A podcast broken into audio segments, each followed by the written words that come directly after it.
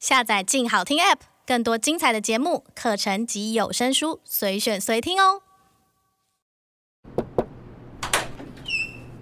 医生，我的经期一直不顺，我是不是不正常？我不知道自己的身体出了什么问题。没有人跟我说过不用担心啊。妈妈说喝这个补品对女生好。关于自我焦虑，各种迷思。枕间里女孩的烦恼，是她们的身体故事，也是你我的生命故事。各位听众，大家好，欢迎收听由静好听制作播出的节目《枕间里的女人》，我是林静怡。我们今天要接续上一集，继续讨论性传染病。我相信这是我们平常很少跟年轻女性讨论的议题，可能因为疫苗的关系。大家比较常听到 HPV 人类乳突病毒，其实 HPV 也是常见性传染病。人类乳突病毒 HPV 有数十种次型，有一些会造成手脚的小疣，有一些则在生殖器上出现不痛不痒的乳突状小凸起，就是我们俗称的菜花。有一些菜花病灶会在女生会阴部出现一颗一颗小小的凸起。病人都会跟我说：“医生，我摸到我这边一颗一颗小小颗的，你问他会不会痒？不会，不太有感觉，但是就是一颗一颗长出来，有的会大到大概指甲盖这么大，看到类似像小朵的花椰菜的形状，这也是俗称菜花的原因。当然，菜花治疗并不困难，多半都用电烧烧掉，也有药膏可以治疗这样子的病毒。只是这样子的感染来自哪里呢？”这样子的感染来自性伴侣，很多女生感染菜花之后，回去跟她的伴侣讨论，伴侣会说：“我又没有长，我怎么知道是不是你自己的问题？”其实，菜花长在男性生殖器上，并不太容易看到凸起，尤其这些凸起在性生活过程中很容易掉落，导致皮肤上有小小的伤口。这也是为什么它其实很容易传染给女生。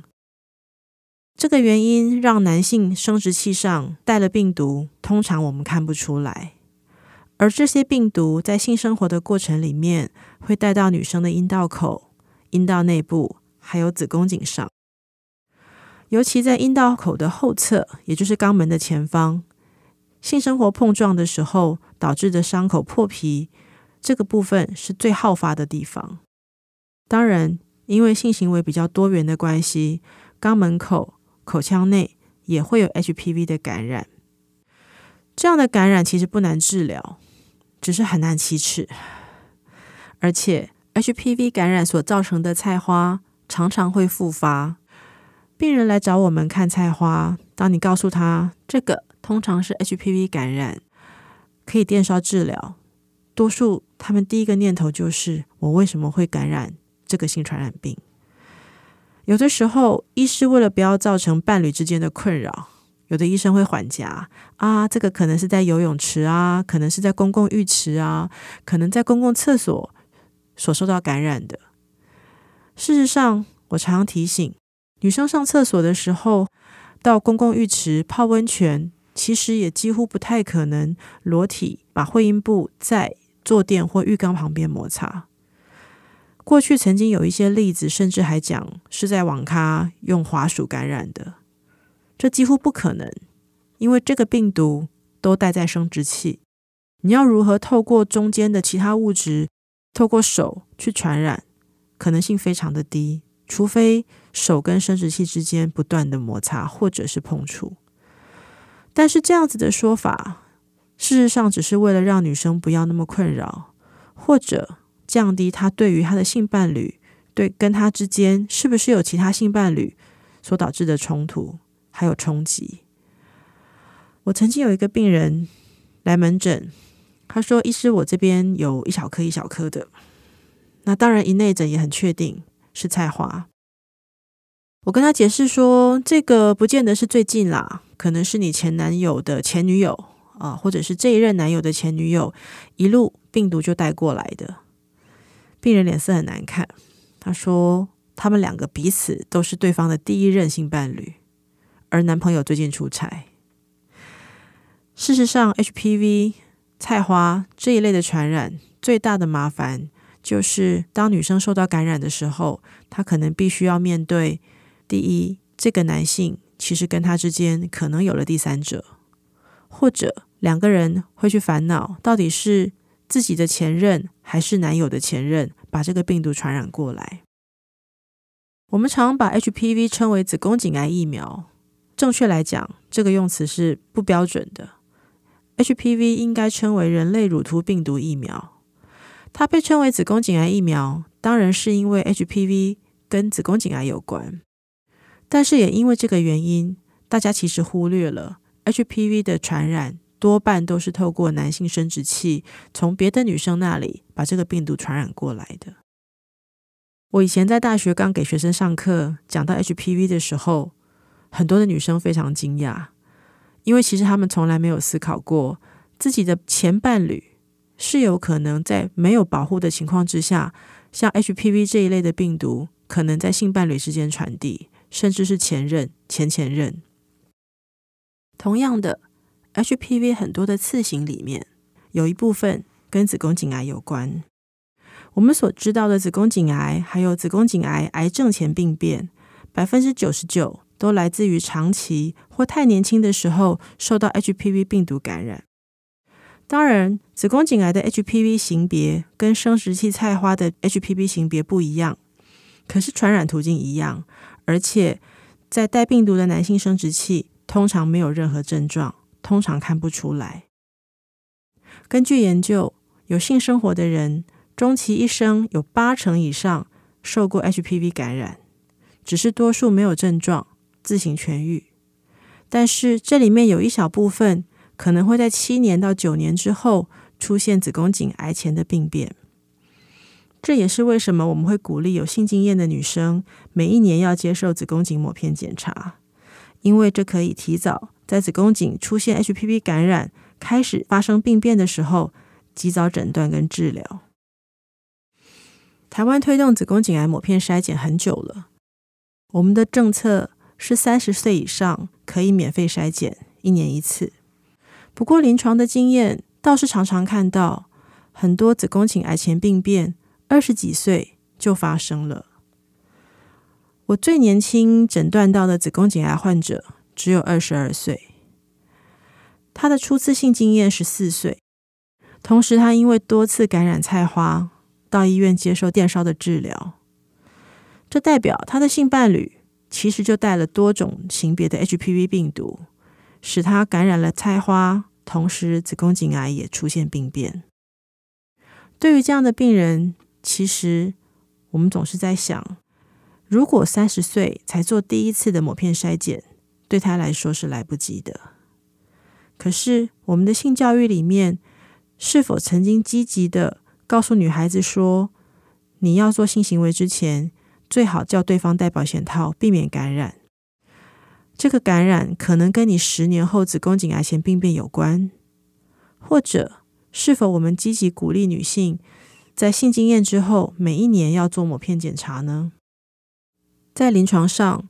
国家的给付是三十岁以上，所以二十几岁的女生，甚至二十岁的女生。”她如果要寻求抹片检查癌症筛检，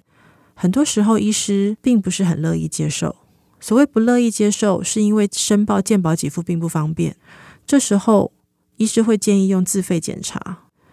这个自费检查其实并不公平，因为如果在标准检查来讲，有性经验之后，我们就应该要让个案可以接受子宫颈癌筛检。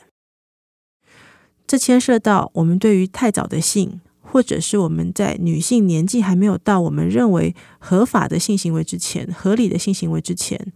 我们对于她的所有相关的检查跟筛检，事实上并不友善。医学界在二十几年前就知道，子宫颈癌还有一部分的肛门癌、口腔癌都来自 HPV 感染。这也是我们会发现，假设这个女生的男友、前任女友有 HPV 感染，有子宫颈癌。那么，这个女生本身也会是子宫颈癌的高风险群，主要原因就来自于性伴侣之间的 HPV 感染。研发了疫苗施打之后，目前会认为能够大量降低 HPV 有关的癌症发生，包含子宫颈癌、肛门癌、口腔癌，甚至一小部分的阴道癌。只是我们刚刚提过，我们把它称为子宫颈癌疫苗，仿佛把所有这个癌症相关的责任都放到了女性的身上，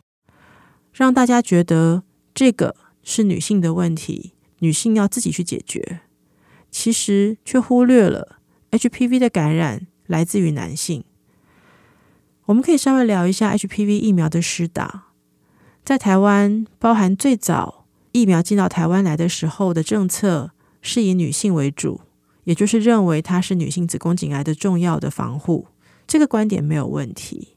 但接下来包含人体试验的部分，包含政策推动的部分，其实常常忽略了这里面提到的是女性自主的用疫苗来保护自己不受男性的 HPV 感染，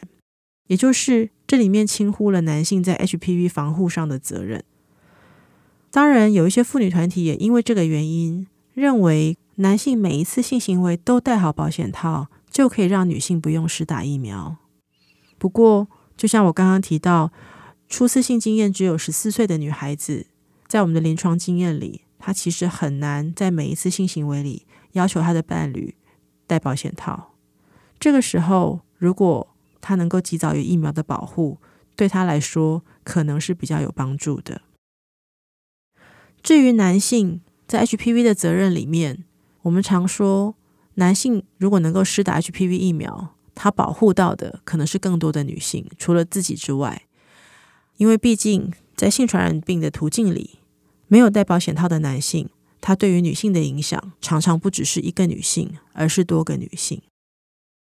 但是过去有一段时间，我们把子宫颈癌其实来自于性传染 HPV 这样子的连接。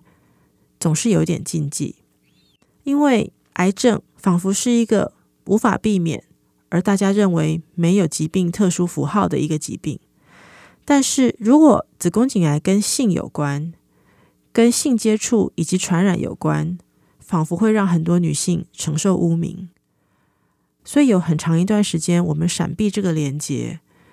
把它单纯的认为它就是一个癌症的疫苗，或单纯的认为这就是一个女性会发生的癌症，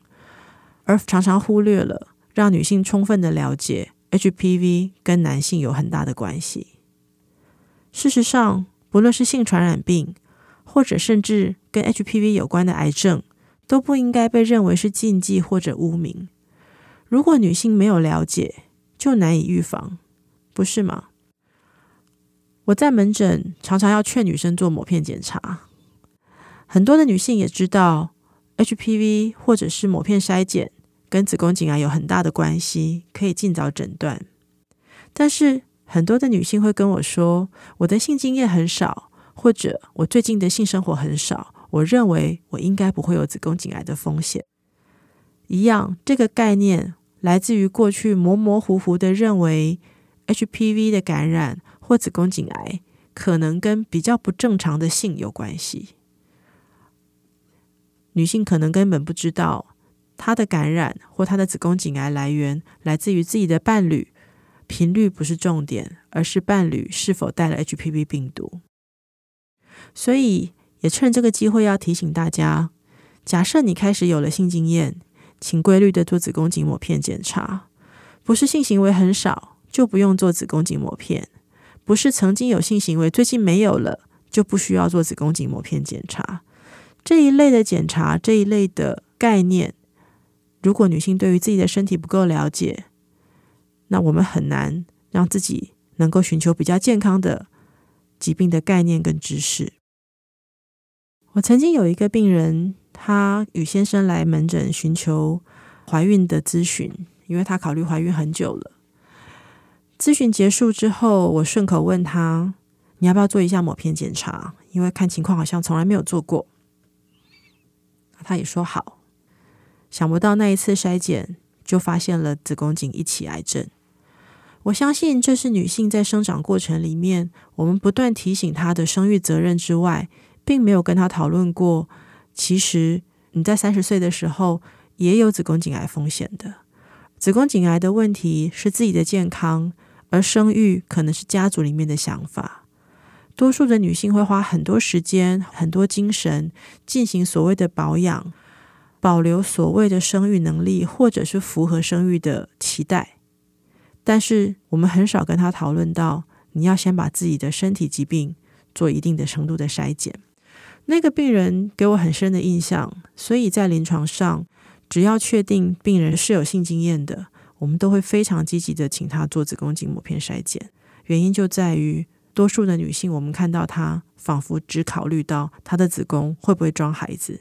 却没有跟她讨论过你对于疾病的认知以及对于这些疾病的想法。其实也蛮常遇到女生在门诊，你要跟她做子宫颈抹片筛检，她会非常紧张，主要有几个原因。第一是过去内诊的经验并不好，在我的临床经验里面，充分的跟医师沟通，放松心情，了解医师要做什么事，同时你了解自己的身体，可以避免非常多这一类的困扰。第二就是对于疾病的迷思，到现在还是有很多人对于癌症有非常强烈的恐惧，但是单纯在女性，我们谈子宫颈癌来说。它是一个非常简单、可以及早诊断的疾病，也就是说，在未来疫苗的施打加上子宫颈癌抹片的筛检，可能女性在子宫颈癌的发生几率会变得非常的低。而这样的资讯，女性在施打疫苗或决定不施打疫苗之前，都应该充分的了解，来做自己未来疾病的决定。我们这个系列其实聊了很多青少女对于自己的身体还有性的想法。我相信在很年轻的时候，我们提到要去对未来做规划，好像很遥远。但是性、生育，甚至性的传染病，这一些都在女人的生命里面随时可能相关，随时可能遭遇。假设我们没有机会充分的了解自己。或者跟对方讨论如何尽到对自己的保护，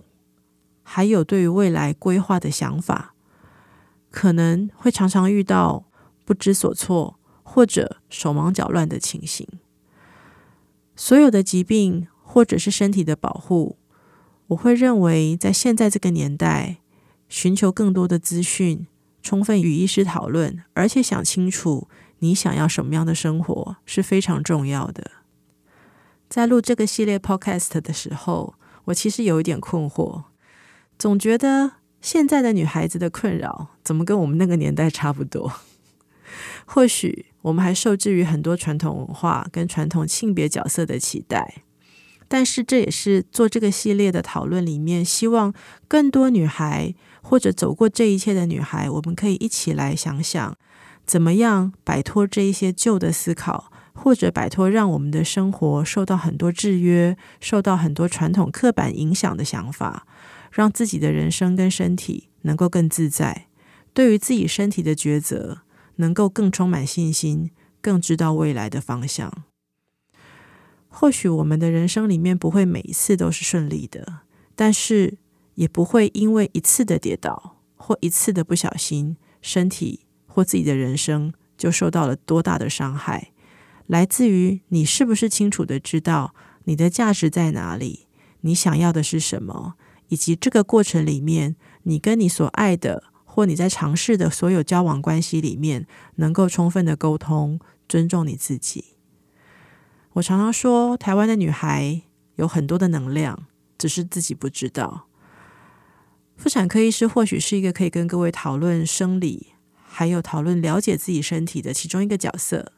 也希望在这个过程里面，你有所了解，或者可以借由这些了解，再与更多你的老师或者是你的医师好好谈一谈。枕间你的女人，我们下次见。想听爱听，就在静好听。